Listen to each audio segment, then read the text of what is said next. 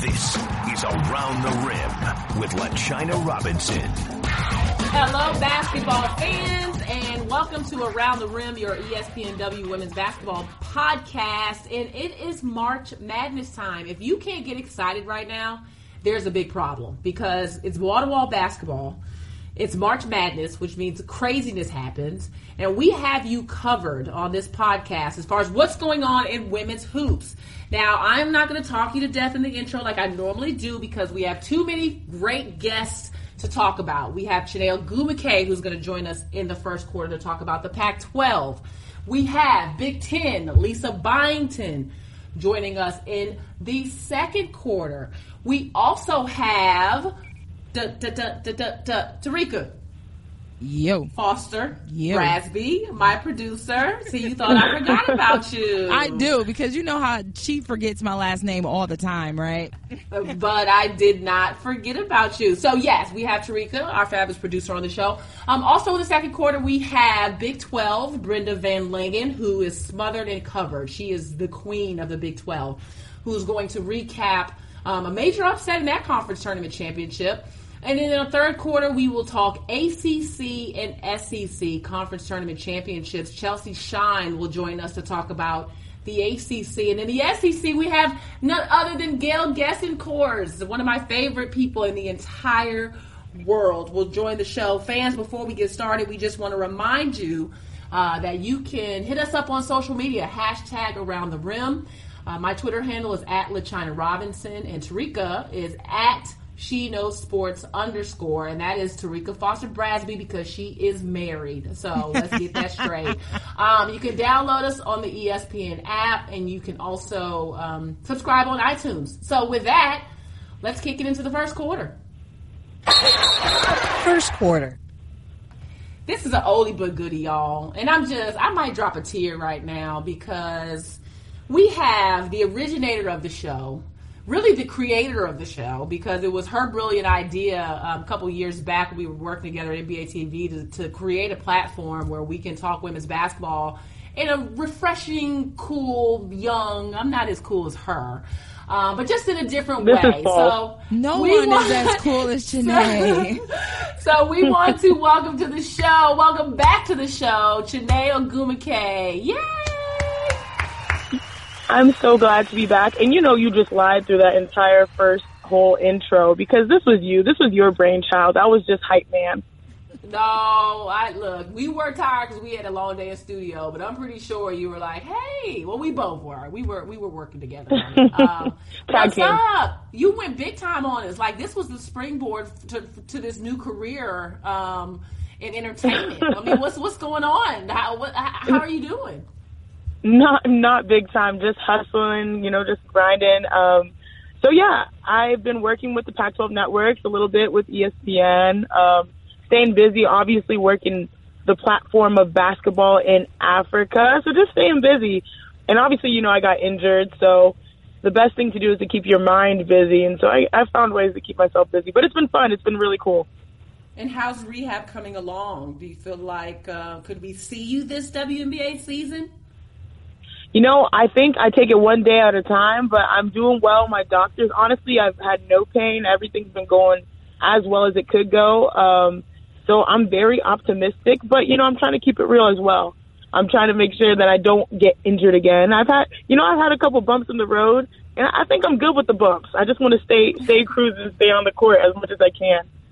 So, um, had- you know, everything's going well. I'm lucky. You have had some bumps, but you know what? When I think about injuries, the first player that always comes to my mind is Tamika Catchings. And if there, I don't know anyone that has had as many injuries. I'm pretty sure she's had Achilles. I'm pretty sure she's had an ACL. She's had every injury I could think of, and yet she retired as one of the greatest players to ever play. And so I know everybody's body is different, but that's always my source of inspiration. Like if Tamika can do it, I'm sure you can, Chiney. I know you can. This is true. I you know can I can. through it.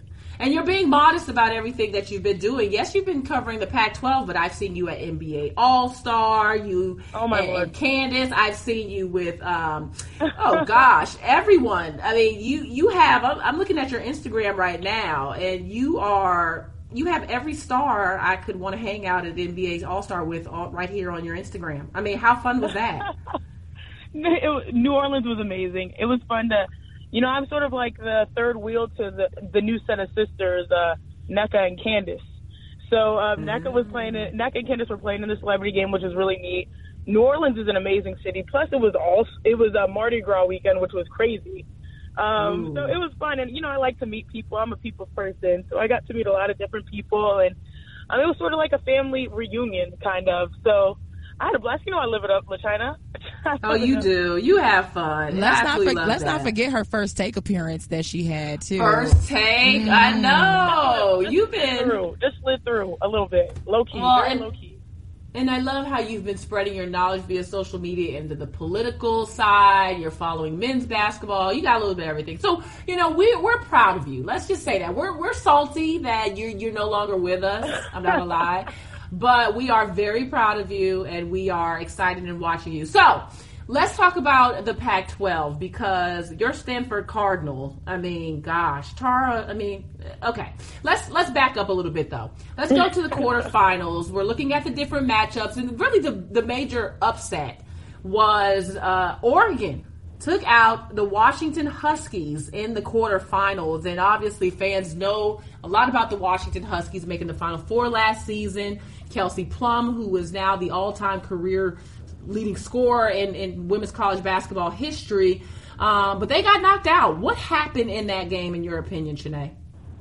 So it's funny. I, I've told people multiple times that what I look for when it comes to conference tournaments are players that leave their mark. So they're teams that know that they are going to be in the NCAA tournament.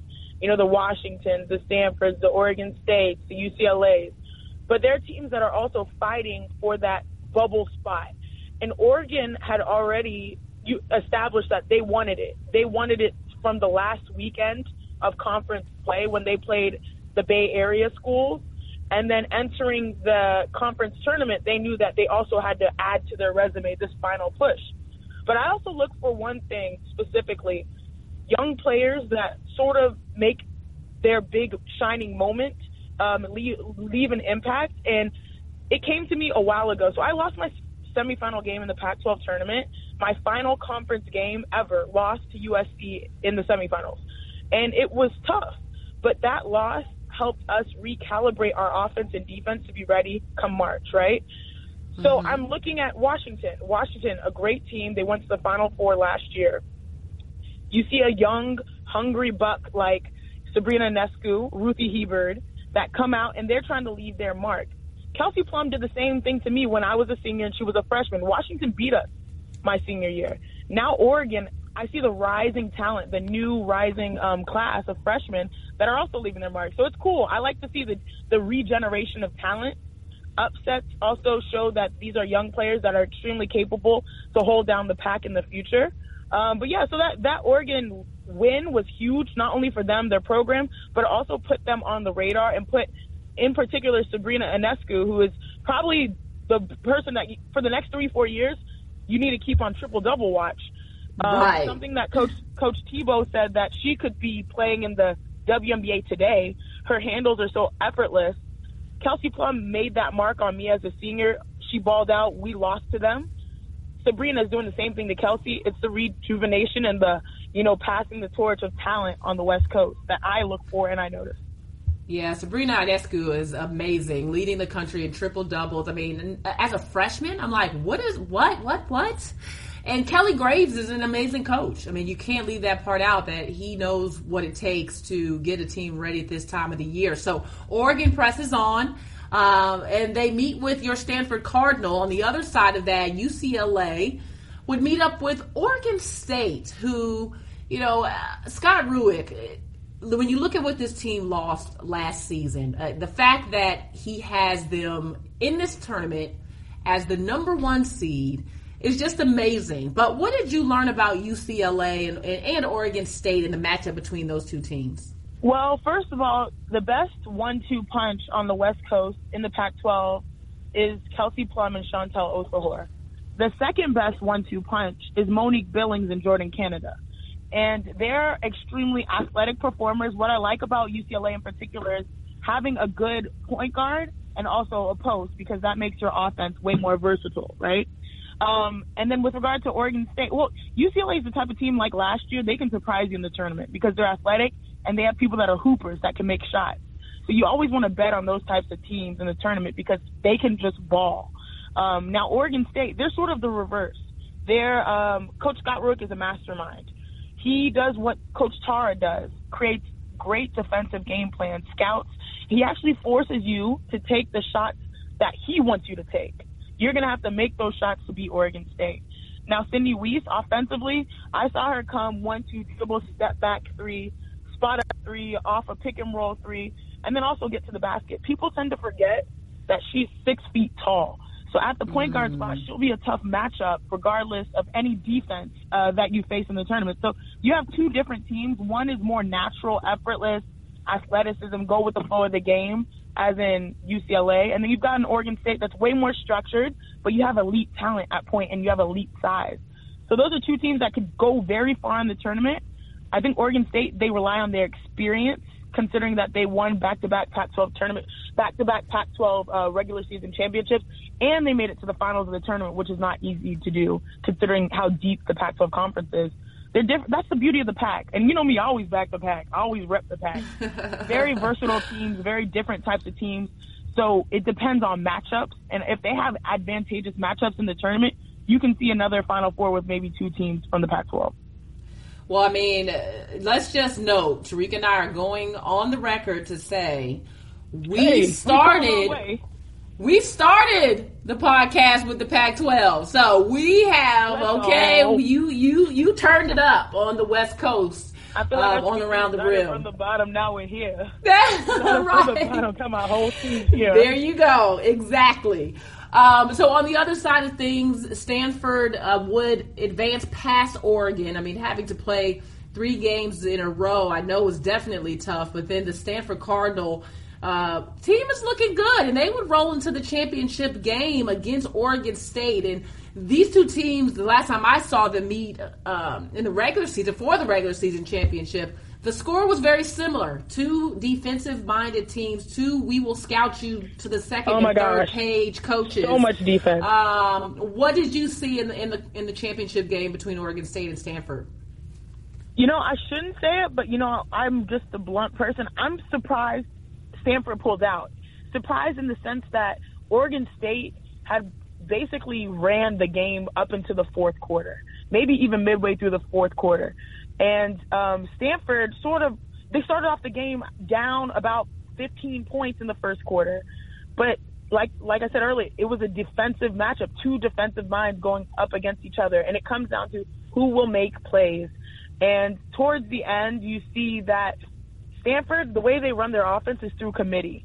It's not necessarily where you know a Sydney Wiese is going to come out and give you 18 points and seven assists, right? Stanford, it could be Erica McCall like going off like she did in the semifinals. It could be uh, Bree Roberson, you know, out athletic, um, out athleting, or what? What's the term? Just, just Girl, we make up words on this show. You can say know, whatever you want. out. You know, she's she's she, at a point guard position. She's very small, but she hounds.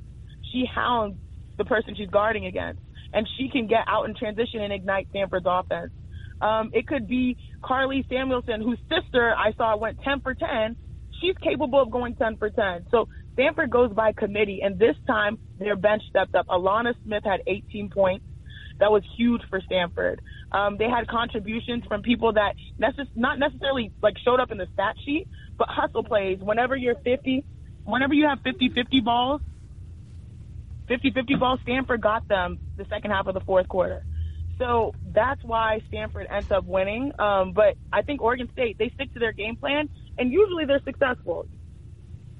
Usually they're They- successful. So I mean, Stanford, it was it was a surprise to me in the sense that Oregon State ran the show for so long, but Stanford knows they've been there, they've done that, and I'm glad they had their moment because Oregon State won regular season, but Stanford they have a confidence builder going into the tournament as well.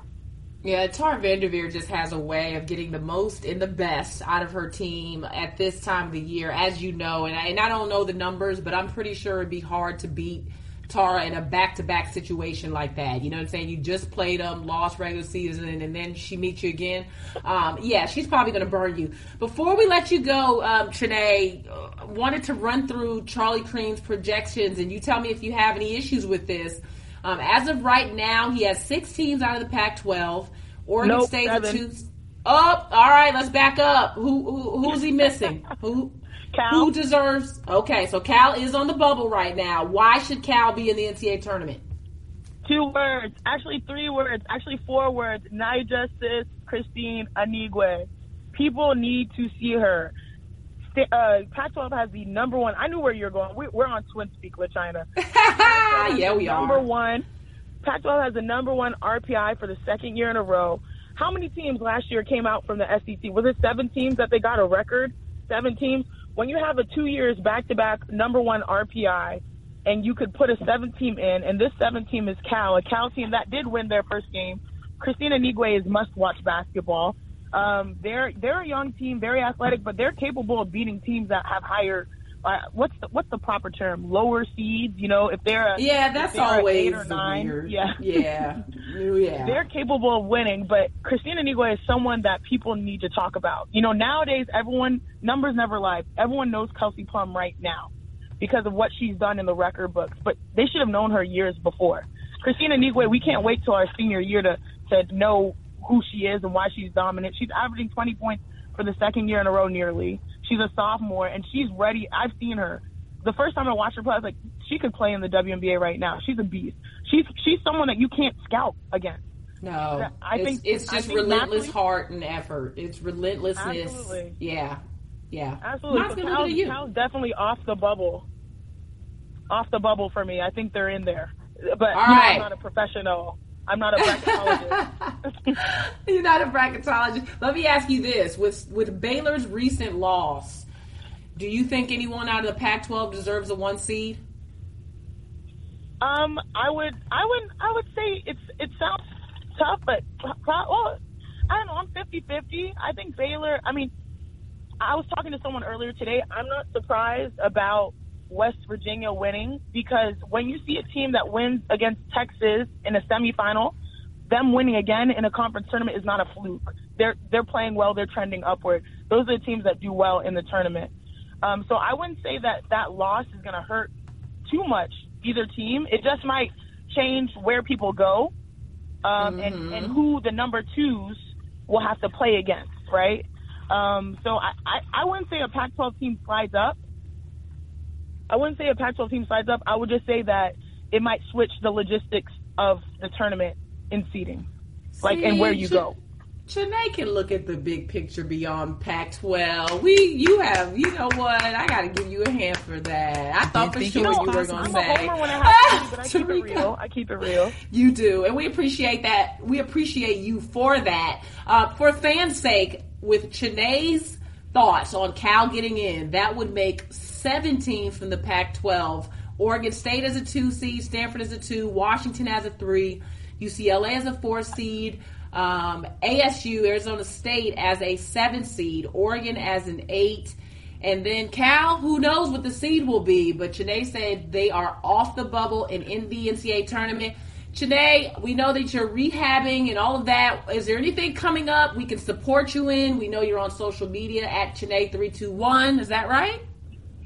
Yes, that is me, 321. I mean, I'm actually about to take off to uh, Kenya and Rwanda to do a goodwill trip with the NBA, with NBA Africa and um, an organization called Shooting Touch, uh, a nonprofit. And so, yeah, we get to expand the game, basketball without borders. So if you want to follow on that, that'll be coming up for the next week and a half or so. So, yeah. Tarika, how proud are you of this girl? I I'll let, can't I'll let you even- words. I can't even express to everyone how proud and how excited I am with Chiney. And just to throw this out there, I have been begged by a specific Twitter follower a fellow Michigan State Spartan who is absolutely in love with Chiney. So when he hears how awesome you have been putting forth work to bring basketball across borders, he's going to be super excited for you. Uh oh, that sounds appreciate that it. sounds a little bit bachelorish, like bachelorette type. I mean, is this person? I mean, you put a little bit of something Is into this that. person Tamika. over six six three? This person is over six three, very well educated. I mean, I believe Uh-oh. me, you will know when he hears this podcast because he will tweet you. Around the rim love connection style. We are going to cut it right there. It goes down to the. It does go down. Yeah, tell her, tell them it goes down to DM. We'll we'll finish that off there. Chiney, thank you so much for your time as always, and thank you for joining the show. Good luck with everything. We we want to see you win. It makes me happy when you win. So Thank uh, your health, you guys. Much much everything love. else, yes, and we will talk to you again soon. Sounds good. Safe travels. Second quarter, inside the huddle. Fans, it is our second quarter on Around the Rim, and we had a fun time last week bringing some different analysts on the show. Last week we were non Power Five. This week we are going with the Power Five conferences. And, you know, we don't get enough time to hear from the voices uh, behind the scenes in women's basketball analysts, play by play, sideline reporters. So we're hoping you're getting a good taste of that. And to continue, with that theme, uh, we're bringing on one of my favorite analysts, play by play, just people overall in the coverage of women's basketball. Please join me in welcoming Brenda VanLengen into the show. Welcome, Brenda. Thank you so much. I've been looking forward to this. Thank you for the invitation. Oh, for sure. And we're probably late, so we'll apologize for that. We, Tariq and I have just finished our first year uh, with Around the Rim, and boy, it was it was a ride. It was a whirlwind. So we're learning and we're pacing and we're trying to um, also be more inclusive. So if you get another invitation uh, from us shortly after this, don't be shocked. So we're gonna we're gonna talk Big Twelve with Brenda, even though she's worldwide, including WNBA, where she does a fantastic job there. But looking at the Big 12 conference tournament, I mean, I, I- this is arguably the biggest upset. I mean, uh, to, it is in the Power Five. Um, let's start with the semifinals where you had K State. I mean, they've had a great year. Baylor, obviously, Baylor prevailed to the championship round, and then it was um, a Texas team that has been interesting to watch in the last couple of weeks. They lost in the semifinals to West Virginia. Um, let's start with this semifinals round, Brendan. What you saw from the teams there? Sure, uh, it was a, a fun a fun weekend in Oklahoma City and uh, some great games. And you talked about Kansas State. I think has had a, a great year with their point guard Kindred Wesemann and Breanna Lewis inside, and, and a lot of role players around, but just not enough against Baylor in the semifinals. But you know, uh, uh, Kansas State's going to cause a lot of problems when they match up with teams in the NCAA tournament because they play a lot of different zone looks. And uh, Baylor was able to uh, break through the zone, although it was a closer game than they had played in the the regular season. And then in the other semifinal, uh, West Virginia was coming off the upset over Oklahoma as the sixth seed. West Virginia beat Oklahoma and, and beat them big in the quarterfinals, and then faced a Texas team that they hadn't beaten this year, had lost twice to, and they just um, they shot extremely well. West Virginia, they they played excellent defense, and it came down to a last second shot. Brooke McCarty of Texas had an opportunity to tie it up at the buzzer and missed it, uh, and West Virginia advanced on to the finals. But uh, you know, you said Texas has been interesting, and, and they have. You know, they went on the road and they beat Baylor in the regular season. Then they had that Monday night out of conference game, traveling all the way to Florida State, and then it goes to double overtime and they win. So two top five victories in a week, and then since then they've lost four of their last six, but three of those were on last second shots. So it's not like they've just tumbled and aren't playing well. They just they aren't hitting the shots that they did against Baylor and Florida State to get the win. They they lost on those shots and they had, they they look tired and it'll uh, I think you know Karen Aston will have time to regroup with them over the next week and a half two weeks getting ready for the NCAA tournament and, and they should be back to form. That's interesting that you say that because I we the number one thing you think about you think about the way Texas plays is their all out intensity, aggressiveness, and their pace of play. I mean, I get tired watching that team, and that's a compliment because I just yeah. feel like they play all out every possession. So you wonder if that's starting. Um, to wear on them. So this rest time or this downtime should help if, if you think fatigue is, is definitely or plays a part in this. Now, you, you made a great point. We should have went back one round because number 22 Oklahoma um, actually got knocked out by West Virginia first. So think about this course that West Virginia took to the championship game, beating uh-huh. number 22 Oklahoma, beating number 14 Texas, and then the big matchup. Uh, they uh-huh. meet with the Baylor Lady Bears, the number two team in the country right now, and even without Alexis Jones, heavily favored. Uh-huh. Mike Carey's team won that game, Brenda. How did that happen? uh, you know, I think everybody is surprised, but the way West Virginia was playing, the way the momentum they had gained, the way they played against Oklahoma and Texas were shooting so well, their defense was devastating. You know, you knew that if they played like that against Baylor, they'd have a chance.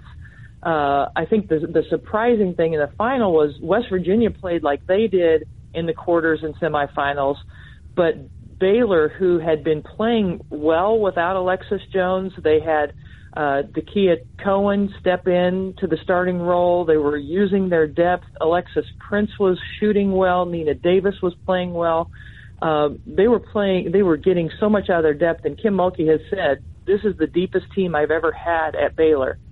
But in the mm. final, Baylor had zero bench points, and mm. I think mm it, it was really interesting to see because you know you have all these veterans that have won three Big 12 tournament championships in a row in Kristy Wallace and Nina Davis and uh, Alexis Prince, but it was the the younger players off the bench that had supplied so much. You know, when they bring in their bench, they, they don't drop off at Baylor. It just they just keep coming at you, coming at you, and you know, third whether it was the third game in three days or the youth or the pressure of the tournament I'm not sure, but they didn't get anything out of their bench, and I think that was the difference in the game. And the fact that West Virginia um, came into the Big 12 tournament not knowing if they were going to get an NCAA bid. They knew they had to win at least one and maybe two. And then Mike Carey said to them after that, "Are "Like, hey, we've won two. Why not win three? And Tynice Martin was a superstar. She was yes. amazing. She she hit four three pointers in each of the three wins. She averaged 27 points a game she she has a jump shot like the best of the WNBA players, and she was playing in front of her her family, her parents, and her brother were there. Made the 14 hour drive from Atlanta to Oklahoma City. Yeah, ATL. She, yeah, exactly. So she was phenomenal and and the difference maker and the most outstanding player. And what a run for West Virginia. So Baylor is expected to get Alexis Jones back, and we're taking. I'm taking a look right now at Charlie Creme's latest. West Virginia upset of Baylor, propelled the Mountaineers um, another seed line to the seven. Um, it also put them in the same pod as Stanford, so that would make them the host, which was huge based on what Charlie wow. projects. Now yeah. Baylor dropped to the fourth number one seed, so they're still number one seed, but the number four overall, which in Charlie's mind moves them from the OKC regional to Stockton.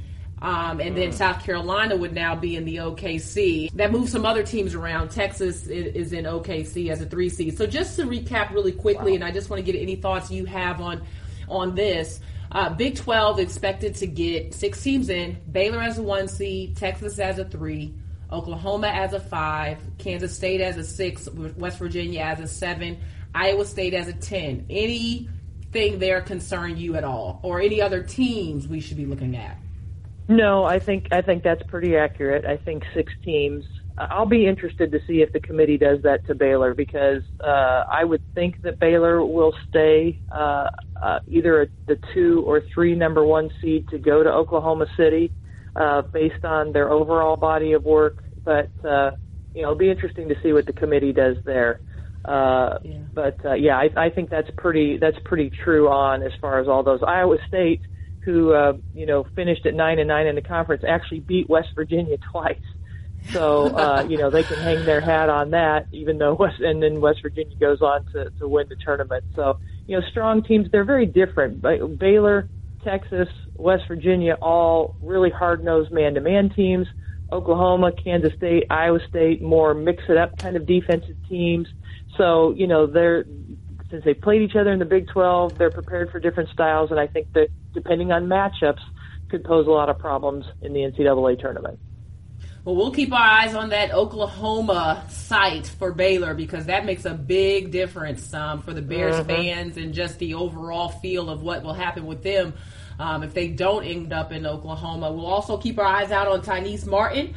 Um, it sounds like she's doing big things for Mike Carey's team. And Brenda, where can we follow you on social media and, and how can we keep up with you during the NCAA tournament and beyond?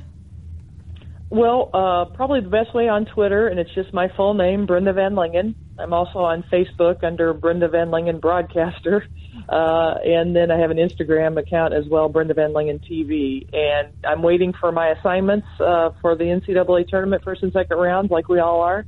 So we'll find out. And uh, I'm just I'm looking forward to it. It's been a great year covering not only the Big 12 but the SEC and the Big 10 and a few ESPN2 games here and there. And it's been a fun season. I'm looking forward to the postseason. Well, you've done a fantastic job, and I know you'll also be covering the Ivy League, right? Is that? I am. Yes, I'm going to be on the first ever Ivy League championship this weekend. That's the semifinals awesome. on Saturday and the finals on Sunday. That's right, because they usually just go with the conference winner, and uh, this year the Ivy League's going to have their own championship. So we will look forward to coverage there by you and Carol Ross. We also had Megan yes. Perry, um, who will be there with you as well. Thank you so much for your time, Brenda, and um, you'll you'll be back on this show. Don't be a stranger. Sounds good. Have a Thanks for your time. Basketball fans, we are continuing our walk around the Power Five conferences, reviewing what happened at conference tournaments. And right now we have with us someone that you're probably used to seeing me with. That's right, it is my boo from the Boo Crew. Join me in welcoming Lisa Byington. Welcome, Lisa. Hey, Boo Boo. How are you? I'm good. How are you? You're, you're we're in the same hotel right now. But, okay, so let's just we're going to be. But let's get it straight. we are actually not sitting next to each other. We are actually right. in separate places in the hotel. So this is kind of a legit conversation. This is like this right is legit conversation, yeah. but I felt like we were cheating the experience if we didn't at least say we're in the same city, like we just saw each other and shoot around. So okay, so now we got that out the way. Um, Lisa Byington played at Northwestern. Uh, she's a fabulous play-by-play. Um, what do you call it? Play by play, what? What are you? Magician, commentator? Which one do you like best? Oh, play by play. I think that's the rule. I mean, if you want to call me extraordinaire or magician, yeah. I'll take any yeah. of those. Yeah, yeah, absolutely. Yeah. We'll check, do all of check, that. Check, check, check, and check. Okay, so she's play by play, but she also could be an analyst if she wants to. She's a great sideline reporter. By the way, congratulations! You will be on the sideline for the men's NCAA tournament, which is so awesome and well deserved. Yay! Yeah, well, thank you. You know, I'm excited um, about that too because I get paired with uh, with Debbie Antonelli on her team. That's she's right. the first female analyst on the men's side, which is awesome. In a very, very long time. And also, Lisa um, covers the WNBA as uh, the voice of Chicago Sky. So, Lisa, before Tarika tells me to be quiet, Let's talk about the Big Ten tournament. We'll start with Purdue because they were the big story in the quarters as the five seed. They beat the number four seed Indiana they went on to play Ohio State, and this is where things got tricky. Uh, what happened in that game from your perspective, Lisa? It was well. It was a classic matchup of the best defense in the Big Ten um, against one of the best offenses in the Big Ten. And and the headline, there were two headlines in my opinion. The first headline was Purdue's defense on Kelsey Mitchell and doing something in her career that only UConn has done, and that's hold Mitchell to single digit points. Um, she just she was frustrated all game, never could get a rhythm going, and um, when Ohio State struggles scoring.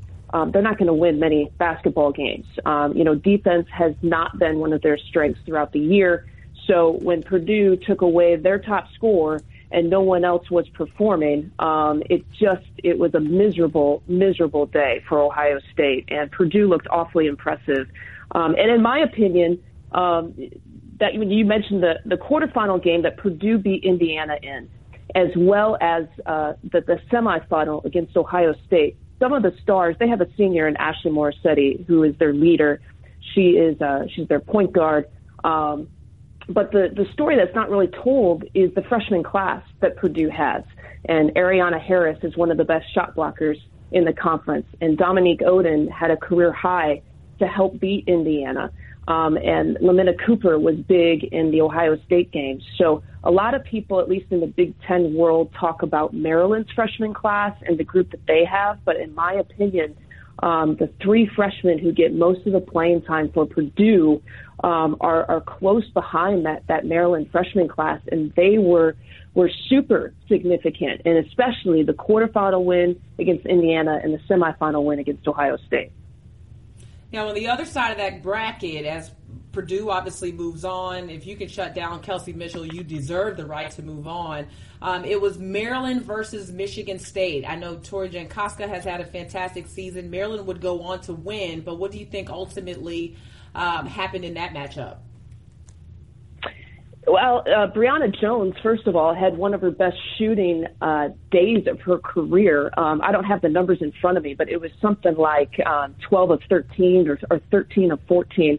And, wow. you know, I have to be honest, in my opinion, um, I actually developed a newfound respect for her in that game and watching her because you know you have the opinion that that that posts don't do a lot of work that that their maybe their teammates set her up and that's why she leads the country in field goal percentage.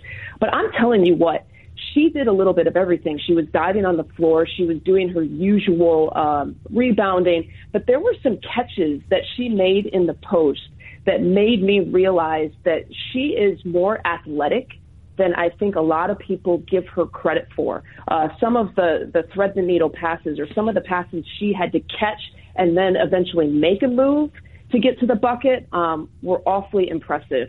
And frankly, Michigan State just didn't have an answer for her and, and didn't have an answer for her senior backcourt mate in Shatori Walker Kimbrough. Nice, Lisa. Let me just say this too. I enjoyed the fact that you just gave the post players some love. You know, some people make the post players very often. I, you I'm know, like, being a point guard, I'm normally a guard loving kind of person, but I'm telling you, man, I I, I had the best thought, seat in the house, and I was impressed. But the way you started that off, like you know, some people may think post players. I was like, wait a minute, where is this going? But nice finish on that. Okay. So Maryland goes on to meet Purdue, and is um, Purdue is just outmatched here. But boy, did they put up a fight! Um, championship game. Your thoughts? Yeah, well, uh, I think Purdue hung with Maryland, especially in the first half, but then Ashley Morrissette got injured a little bit, and that really sort of, uh, yeah, obviously that's going to hurt Purdue. She's their best player. So um, the Boilermakers just were not the same. And um, no one, no one other than Ohio State has been able in the Big Ten to figure out the formula to beat Maryland. And there's just something about that when they get to a championship type atmosphere or a championship type title game, when you have two seniors that have already been to Final Fours, um, that have already won championships, that have, remember this, Maryland has never lost a Big Ten tournament game. So you think that Brionna Jones and Shatori Walker Kimbrough are going to be playing in their last Big Ten tournament game and lose it?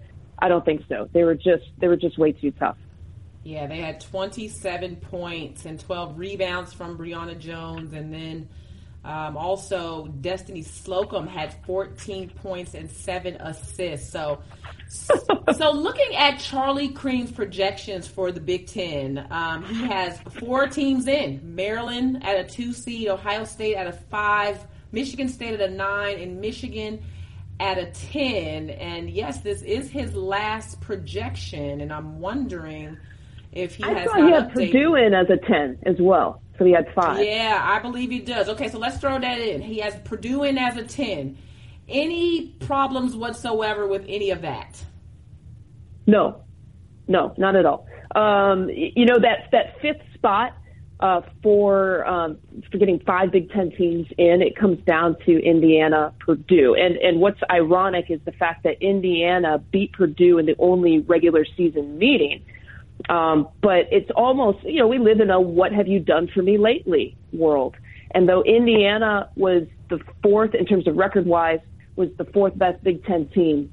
Um, they have back to back 20 win seasons. Purdue is one of the hottest teams, like I said, not talked about, and Purdue beat Indiana uh, most recently, you know? And so, mm-hmm. um, unfortunately, the run that Purdue made knocked Indiana, I think, out of being that fifth Big Ten team to make the NCAA.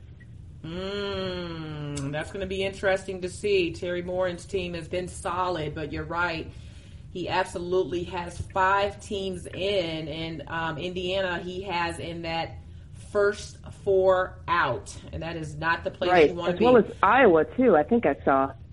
Yep, yep. Looks like he's got Iowa and Indiana, so a couple of uh, Big Ten teams looking in from the outside as of right now. Lisa Byington, thank you so much. Now you and I are covering the Big East Championship tonight. Marquette versus DePaul. Fans tune in. Um, you know, I will tell you because I'm women's basketball. No matter what station it's on, it's on FS1. It's at nine o'clock Eastern, and it should be a high-scoring game. DePaul has only lost twice this year in Big East play. Both of those losses uh, were to Marquette. So some teams that can put up a lot of points. Join me and Lisa, the Boo Crew. Lisa, where can fans find you on social media, and how can they follow you for the rest of the NCAA tournament? I know you again. You're on sideline. Where can fans follow you on social media? Yeah, I try to make it pretty easy. Just my first and last name, Lisa Byington, L I S A B Y I N G T O N. So that's Instagram. That's uh, Snapchat. Although I said I would never be on Snapchat, I am on Snapchat and of course on Twitter. So just my my first and last name. And Boo, I appreciate you having me on. This is like, I mean, you talk about milestones in my career. I'm going to check this off. It's oh, stop. Goodbye. I will see you in a few hours. Lisa Byington. Love you, Love boo. you, boo. Fans, stay right where you are. Coming up in the second half of the show, we have ACC tournament coverage with Chelsea Shine and Gail Goestenkors, the Women's Basketball Hall of Famer, will join us to talk about what went down in the SEC. Stay right where you are. Third quarter. Scouting report. Fans, we are moving into the third quarter. We have another Power Five Conference Tournament Championship to break down. I want you to join me in welcoming in a fantastic analyst, a former player um, from UVA, the one and only Chelsea Shine. Welcome in, Chelsea. Mm, thank you for having me. Yeah, so you and I spent some time at the beach. We had a good time at, at, Myrtle Beach in South Carolina. Your view was better than mine, but we won't go there. Um, so lots of great basketball in the ACC. This is the conference that has more top 25 teams than any other league. And um, just starting with the quarterfinals, great game, um, NC State against Louisville, but the Cards would prevail, though. Um, boy, did NC State put up a fight we do want to send our thoughts and prayers out to uh, Jennifer Mathurin, who suffered an injury in that NC State game that I thought kind of rocked them, but hopefully she'll be available during the NCAA tournament. Um, Notre Dame did beat uh, Virginia. They put out your Cavs, but Virginia expected to make the NCAA tournament. Well, in my mind, they are totally in, so we'll talk about mm-hmm. them later on. Florida State was the upset, though. They got beat by number seven uh, Miami. And um, Chelsea, just your thoughts on what Miami did well or what Florida State did not do well in that game. Yeah, I mean, I thought Miami just came in with a game plan. They had um, beaten Georgia Tech the night before, who they had just played on Sunday, the final regular season game uh, of the conference, and it was another battle. But I think that game gave them a lot of confidence. Florida State uh, had beaten Miami twice in, during the regular season, both teams top 25 um, all year long. And it's hard to beat a team three times in a season, especially a team in the top 25. And the same exact situation happened last year when Miami had fallen to Florida State twice during the regular season and then upset them in the quarterfinals. Uh, and I just think that Miami came in, um, you know, getting to see a team for the third straight time, and you don't want to lose to them. And I thought their defensive schemes were great, um, changing defenses. They just really disrupted Florida State. Uh, Coach Semrau had said at halftime when we talked to her, she said, I, we just seem really sort of tentative. And she said, I don't know why. Um, and you could just sort of sense that they never really got into a rhythm. And, um, you know, Keyona Hayes, I think, is such an X, X factor for Miami. She had a big game, just balanced attack between JT, Jessica Thomas, and Adrienne Motley, and that senior leadership on that group. I think uh, you really saw that come through in that game. Yeah, I mean, Florida State's been a little bit on rocky ground towards the end of the season, um, losing to Virginia, losing to Texas, um, the early out in the ACC tournament. Um, but you're right about Miami. They just had that confidence. Katie Meier has the ability to get her teams to really play at a high level with a lot of energy. She's got seniors in Keyona Hayes, Adrienne uh, Money Motley. I just usually call her Money Motley. And um, Jessica Thomas, who I think are are key in what they can do. So uh, when you look at the ACC again, uh, seven ranked teams in the top 25, tons of, of talent across the board. Notre Dame coming in favored. So Miami moves on. Then it's Duke, a team that I thought played some of their best basketball down the stretch of the regular season. They beat Syracuse. So let's skip to the semifinals. Louisville against Notre Dame, um, which really early on looked like Louisville was really in it. Um, some frustration from Muffet in terms of her team's inability to defend consistently through stretches of this tournament. What ultimately helped Notre Dame to prevail? Marina Mabry. I think I think when eh, looking at her tournament though, but really, you know, that game was tied at halftime, and Lindsay Allen spent most of the first half on the bench in foul trouble, and Marina Mabry had to play point um, for most of that, and to be able to go into halftime tied. Um, you know, I know Muffet wasn't uh, thrilled with with that, but um, I think just being able to sustain with her on the bench was huge for them to be able to come back in the second half. And um, I thought she had 26 points, and just her consistent play in that game in particular, but just throughout the entire tournament was huge for them. Um, but again, Notre Dame does what Notre Dame does best, and, and they responded in the second half. Uh, you know, I'm sure they were challenged at halftime in that game, and um, they came out and they responded uh, with a run and ultimately closed it out. But certainly their defense was a little bit exposed, I thought, um, especially in the first half. But Marina Mabry, I was impressed with her ability to sort of keep them in that thing with Lindsay Allen on the bench. Yeah, I mean, I think uh, Lindsay Allen is no doubt what really keeps that team going, and Brianna Turner is also the anchor, but the maturity that I thought we saw from Marina Mabry, from uh, uh, Arike Jackie Young, not only in the semifinals but also in the finals, I thought was really a testament to how much Mm-hmm. Notre Dame has grown over the course of this year. I mean, it, I just I just don't think they've done a fantastic job. So uh, Miami then would go on to play Duke. Um, Lexie Brown, uh, again, uh, she's one of the hottest players in the country right now uh, just really fueled them to a victory in that game. I mean, Lexie had 20, including five key points down the stretch. Down the stretch, so they would take down Miami. So it sets up the championship game between Duke and Miami. Um, Duke again is the number three seed uh, coming into the NCAA tur- into the ACC tournament, and really, I mean, this is where you saw that Duke can be outmatched because they don't have as many weapons as Notre Dame. Fighting Irish go on to win their fourth straight ACC tournament championship, eighty-four to sixty-one. I, I just thought Duke didn't have enough weapons. Yeah, I, I would agree with that. And, um, you know, I thought, especially in the first half, Notre Dame really limited Rebecca Greenwell. They were, um, they, she, she got nothing easily. Um, and, uh, you know, I thought Lexie Brown had some huge shots and in the second half they pulled it within, it was 43 to 41. And I thought at that, that was sort of the point. Duke came out in the second half and went on a 10-0 run, pulled to within two and you sort of thought this is the point where they need to, to sort of close the door, take that next step, continue this run. And um, Notre Dame at that point just completely turned it around. And uh, Coach McCallie said afterward, that's what just makes this. It's such a seasoned Notre Dame team, such a, a team that's so used to winning and have won four in a row. And so she said that's what what we didn't do a good job of. And we sort of put the pedal on the gas. We made this run, and then as soon as they responded, we sort of fell back on our heels a little bit. Um, and that's I thought down the stretch, Duke just couldn't extend that run. But um, I mean, Lindsay Allen, 11 points, 13 assists. Uh, it just it's a team that you knew had the answer every time that Duke tried to make a little run. Um, and just the depth that Notre Dame has, the way they were able to continue to, to just find Brianna Turner inside. She finished with 18 points.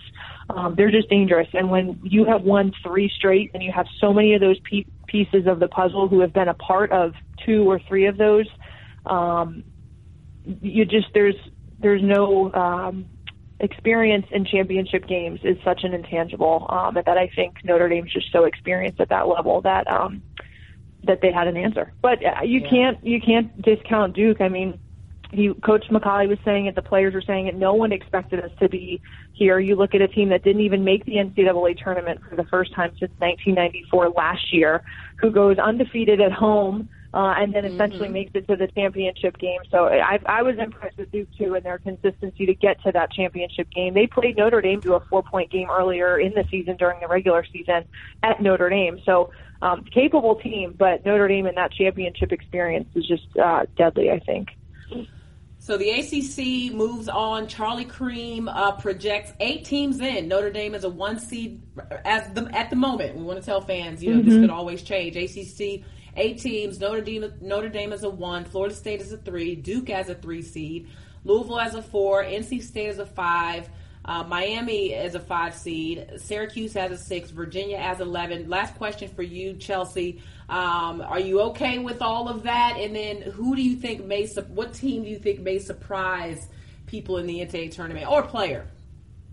Yeah, yeah, no, I think I think that's um, pretty accurate. I, I would agree with most of those. Um, you know, it's interesting. And last year in the ACC, we saw five teams go to the NCAA tournament. Um, NC State barely, barely not getting in, and now this year you're looking at most likely eight teams. So, just a lot of depth this year and, and turnaround in that sense. Um, uh, so yeah, I think I'm anxious to see what Duke's able to do. Um, again, not making it last year, how will they respond to this tough loss um, in the championship game of the ACC against Notre Dame? I think Lexie Brown, though, is such a competitor, such a gamer, um, that they'll be fun to watch. Miami will be fun to watch um, to see what, what they're able to do. You know, they, again, built confidence, I think, and gained a lot in the ACC tournament, not only boosting their resume, but just – sort of getting some more big wins on their resume um, was a confidence builder. So I'm excited uh, to see Duke, uh, NC NC State, right? Like what they were able to do during um, during the the season this year is so impressive. The wins they had: yeah. Florida State, Notre Dame, Louisville, Duke. Um, so that's a team that you can't count out. You can't count them out of making the Sweet yeah. 16 and and making some noise there uh, either. Yeah. So ACC will be will be fun to watch, and then of course Notre Dame. You know, Lindsay Allen in our senior year, uh, I would expect them to to get to the Final Four as well, and we'll see uh, we'll see what they can do there. Yeah, should be a lot of fun, Chelsea. Thank you so much for joining the show. Um, again, just last nugget for fans: keep your eyes on hosting position right now. Uh, Notre Dame expected to host Florida State. Duke expected to host uh, Louisville, um, and we'll keep our eyes on NC State, who I know RW yep. Antonelli thinks has earned the right to to host. And Chelsea, where can fans find you on social media and follow you um, in your women's basketball uh, social media setting? Yeah, yeah. Uh, primarily Twitter for me. It's at Shine Time Fifty um, is where I am most active. So can find follow me there. Thank you so much for your time, Chelsea. Thank you for all the work you do for women's basketball. Uh, we appreciate you, and we'll definitely have you back on the show down the line. Thanks, LaChina. I appreciate it. All right, women's basketball fans, we continue to move around the Power Five conferences, recapping what happened in the tournament championships. And one of the most intriguing leagues coming into Champ Week has been the SEC because they just impact the landscape of what's happening in women's basketball at such a high level, and, and someone who has covered all of women's basketball this year um, superbly, and in particular with a great focus on uh, what's happening in the SEC. We want to put our hands together and please join us in welcoming Gail Goestenkors to the show. Welcome, Gail. Thank you, thank you. So happy to be here well, we have to add Hall of Fame to your name now because you were inducted into the Women's Basketball Hall of Fame. So um, I need to start adding that to your title. It's official. You're Hall of Famer. So let's talk about the SEC um, because so much has gone on in this league, especially down the stretch of, of the regular season.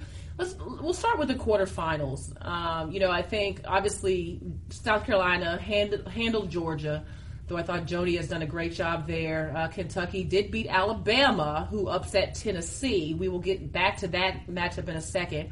Uh, Mississippi State uh, did beat LSU.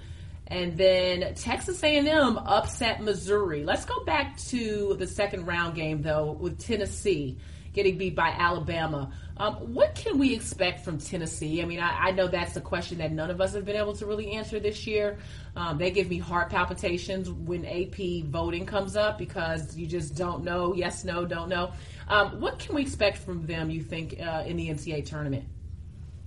I think you can expect the unexpected. they have been just an anomaly all year long, you know. So every time they have a great game, which uh, I had their last game of this uh, season when they beat Mississippi State at Mississippi State, best I'd seen them play, and then they followed it up with that loss to Alabama. But that was pretty much the way it went all year long. You know, they beat mm-hmm. four of the top ten teams in the country at one point, the only number one seed over that they hadn't beaten was Baylor. So mm-hmm. they've proven they can beat number one seeds, and then they can lose to Alabama twice in one year, who was near the bottom of the conference. And you know, I just they just really struggled uh, with teams they should beat. So, but they have been to the Elite Eight, so they tend to put it together come tournament time. So that is a team that's going to be really underseeded and mm-hmm. nobody's going to want to play. Yeah, I agree. Right now, Charlie Creme has them as a seven seed in the Lexington region, um, starting off in College Park. And uh, yeah, that that's not what you want to see if you're Brenda Frese. They are in that mm-hmm. bracket as the two seed. Um, so as we continue to look at, at again these early matchups, Missouri is a team that I have a ton of respect for. You know, I just obviously Robin Pingeton, Coach of the Year. I mean, Sophie Cunningham has to be one of the toughest players I've ever laid eyes on. You know, they didn't have Jordan Frericks this year. They made zero excuses. Um, but it looks like Texas A&M had a little more juice than they did in that quarterfinal game. What did you see uh, in the matchup between those two teams? Yeah, when Missouri is flowing offensively, when they've got good spacing, move the ball, take care of the ball, that's the key. They are, it's beautiful to watch their team play. Just so mm-hmm. unselfish. And Sophie Cunningham is just a beast. I mean, she is one of one of the most dynamic players, most versatile players in the SEC. But when they get pressured, severe pressure, and when they don't take care of the ball, when they get out of rhythm, that's when that's their Achilles heel, and uh, that's what we saw. A and M they really uh, ramped up the pressure, and uh, just Missouri was all out of sorts. So I feel mm-hmm. like it really is going to depend on matchups for them. If they don't have a team that really gets up and in the passing lane and really presses them full full court, and they can run their stuff, they're going to be tough to beat. Yeah, they're they're really balanced on offense, and you just never know. Michaelis is a weapon. I mean, they've gotten some really good contributions across the board. So moving right along, um, South Carolina and Kentucky in the semifinals. Uh, South Carolina would prevail, but I believe that's the game. Um, and that and that score does not tell the story because I thought that Kentucky really really put up a fight, but I believe that's the game where Alaina Coates um, looked like she got re-injured. What what is her status that you know of, and, and kind of what did you think about the matchup between those two teams? Yeah, Alaina Coates um, didn't play much at all, and uh, you know you really couldn't tell even when we watched the replay what she did, but it looks like just re-aggravated that ankle. Uh, yeah. Uh, so they're just going to rest her, you know, and and the good thing is they've got a, a good week to rest her uh, before they play again. But that honestly was one of my favorite games all season long. So the score is not indicative of the type of game it was. It was just back and forth. Uh, Epps and Akhator, they were just monsters for Kentucky, and it was just one big play after another. Um, Kaela Davis, you know, she started to really come along for South Carolina. Had two really good games in the tournament. So uh, one of my favorite games all year. Kentucky's going to be dangerous. Yeah, yeah. I put I had uh, Matthew Mitchell on my semifinals list, I guess you could call it, for Coach of the Year, National Coach of the Year, just because, I mean, let's be honest, Kentucky was a place where no one wanted to be. I mean, he, a totally new staff, um, he had players leave, and for them to, you know, finish in the league where they did at the fourth spot, I mean, I didn't see that coming. Um, yeah, you know, I, said this, to, I thought it was his best uh, coaching job this year. Yeah. He, he had walk-ons on uh, out on the floor against South Carolina. I mean, it was just really amazing what he's he's gotten every little piece that he can get out of that team. Yeah, and they didn't have Taylor Murray. I mean, that was the telling thing. I'm like, I look and see her on the bench, and I'm like, how are they doing this against South Carolina without her?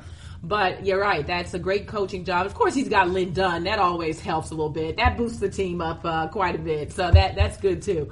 Um, the other semifinal game, Mississippi State and Texas A&M. Um, you know, Mississippi State's been an intriguing team down the stretch of the season too. I mean, they they've they've fallen off quite a bit.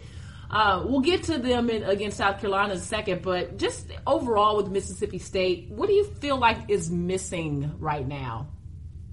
Well, right now it's Victoria Vivians. You know, she is their best player. She had a great season, but then she is really she struggled in that SEC tournament um, just could not find her shot. She started to uh, towards the end of the first half in the championship game, but before that, uh, I mean, it was just a struggle for her. So she has got to get their, her confidence back because to make a deep run in the NCAA tournament, she's going to be have to be at her best. Yeah, and that's the thing about this team is that they're already delicate offensively. You know, I mean, their defense is awesome. When they can create turnovers, they're great. But is Dominique Dillingham going to give you extra points? Is Breanna Richardson? You know, Chinwe Okorie has to be solid on the inside. Like they've got they've got some potential on the offensive end, but when you don't have Vivians to spread the floor, I mean, they just they need her to be at their best um, on the offensive end. But they did beat Texas A&M.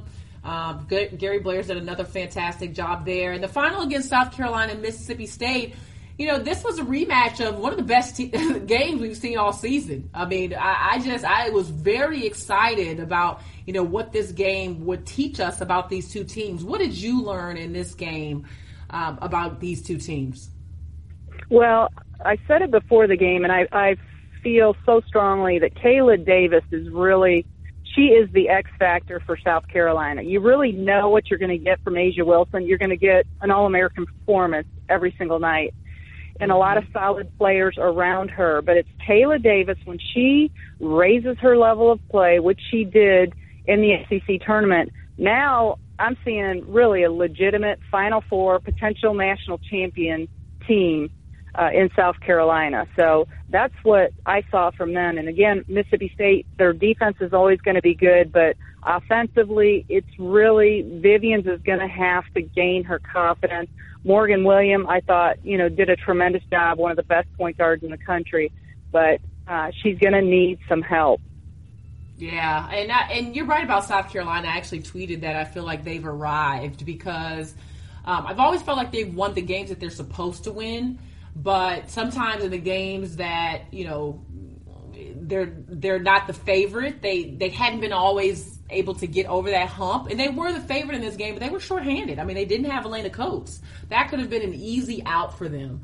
But you're right, Kaela Davis stepping up at the right time is huge. I mean, and that was a challenge for Dawn Staley from a coaching standpoint to say, okay, how can I continue to morph this team that started out so focused on post play you know, how can I move these pieces around? How can I get Kaela some confidence? Because we, I think we knew all year that Kaela is so capable, but just had to get into a rhythm and knock down shots. So I thought that was huge for South Carolina as well.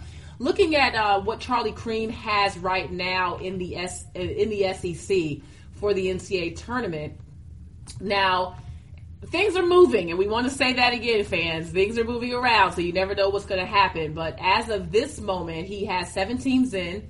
South Carolina as a one seed, Mississippi State as a two, Kentucky as a four seed, Texas A&M as a six, Missouri as a seven seed, Tennessee, as we mentioned, as a seven, and LSU at, as a nine seed. Um, anything stand out to you about what's expected to happen in the SEC? Well, I think like like we talked earlier, I think Tennessee they they are legitimately a seven seed. However, no one is going to want to face them in this tournament because they've proven time and time again they can beat anyone when they are really locked in and focused and playing defense at an elite level. So I think that's the team that that nobody in the country wants to see in their bracket.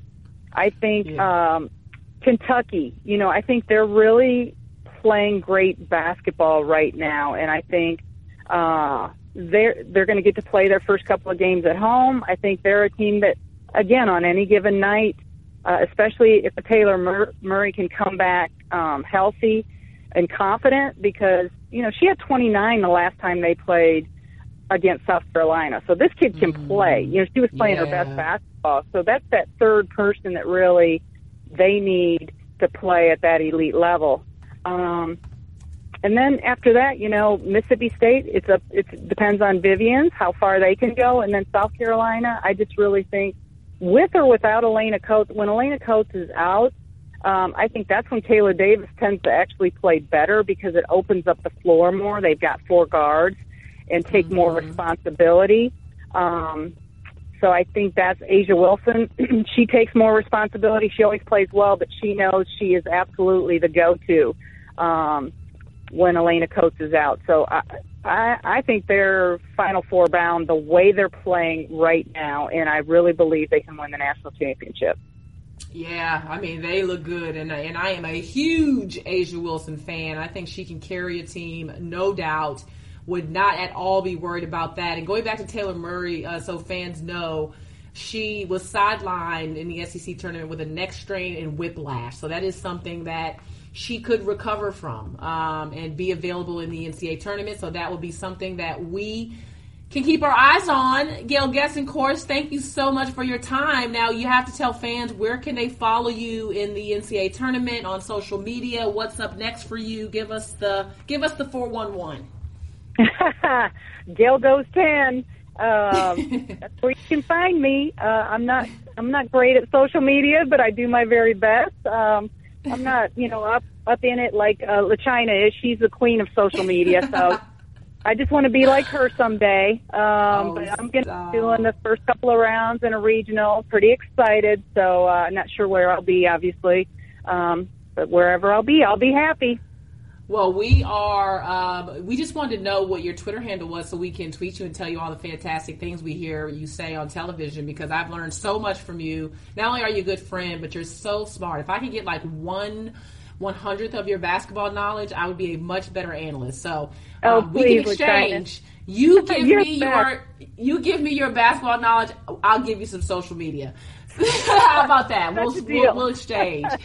Um, you can also call her Swaggy G. Thank you so much, Gail, for joining us on the show, and um, thank you for all you do for the game. It's just fantastic to have you involved at whatever level because you add so much value. Thank you so much. Well, China, thank you, and thank you for all you do for the game. And I love you. You take care. I love you too. We'll talk soon. Thank you. Okay. Fourth quarter, out of bounds. Hey fans, it's LaChina Robinson. It is the fourth quarter. Terrika and I have enjoyed having you as a part of Around the Rim. Please continue to tweet us. If you like the show, if you don't like the show, if you agree, if you disagree, it don't matter. Just hit us up. Hashtag Around the Rim.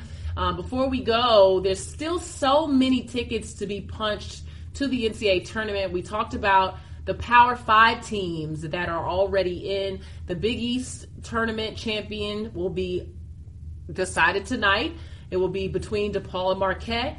Um, Belmont has already punched their ticket out of the Ohio Valley Conference. Dayton has punched their ticket out of the A10. Chattanooga out of the Southern Conference, which is a huge, huge deal because Mercer has had a fantastic season. Um, also out of the MAC, M-A-A-C, or the MAC, as Julianne Viani taught us, Quinnipiac, or Quinnipiac is coming out of the MAC. Um, the American, it's all UConn. Terrika, I know you were there. I'm going to get your closing thoughts on that in a minute. Um, and then we already talked about Big 12, West Virginia, and the other uh, power conferences that have been decided. But Terrika, so much more to be done. Summit SWAC, the Southland Conference, the West Coast Conference, CAA, Horizon, Ivy League, the WAC, Atlantic Sun, uh, Big South, Mountain West, Big West, Missouri Valley, America East, Patriot League, NEC, MAC, MAC, Big Sky, Sunbelt, Conference USA. Yes, I mentioned everyone. Uh, but there's still so much to be decided. But your thoughts, Terrika, as I know you went to the American Athletic Conference Championship. How about Katie Lou Samuelson? I mean, what in the world was that? She was phenomenal. I mean, it was like fourth quarter, maybe about two minutes or three minutes left in the game. When I saw the 10th three pointer hit that net, I was like, you know what? This chick can do no wrong tonight. like, I mean, it's it's been totally amazing what she's been able to do this entire year, to be honest. But last night just kind of further proved and further showed why UConn continues to be where it is in in regards to the hierarchy of women's basketball. Because Gino continues to find players like Katie Lou Samuelson who can continue to play at an elite level. UConn did go on to beat South Florida 100 to 44, and Katie Lou did have record breaking scoring 40 points. The record was the 10 made three pointer. She made every three she shot. She was perfect. So that sets a Division One record for consecutive three pointers in a game, and also set the tournament single game scoring mark. So shout out to Katie Lou Samuelson, who deserves to close our show. That's it. We have nothing else to say. We are dropping the mic. Katie Lou, 10 threes. We will see you next week on Around the Rim fans. It's March Madness. Get excited. Thank you for listening to Around the Rim. Check out more podcasts from ESPN on the ESPN app.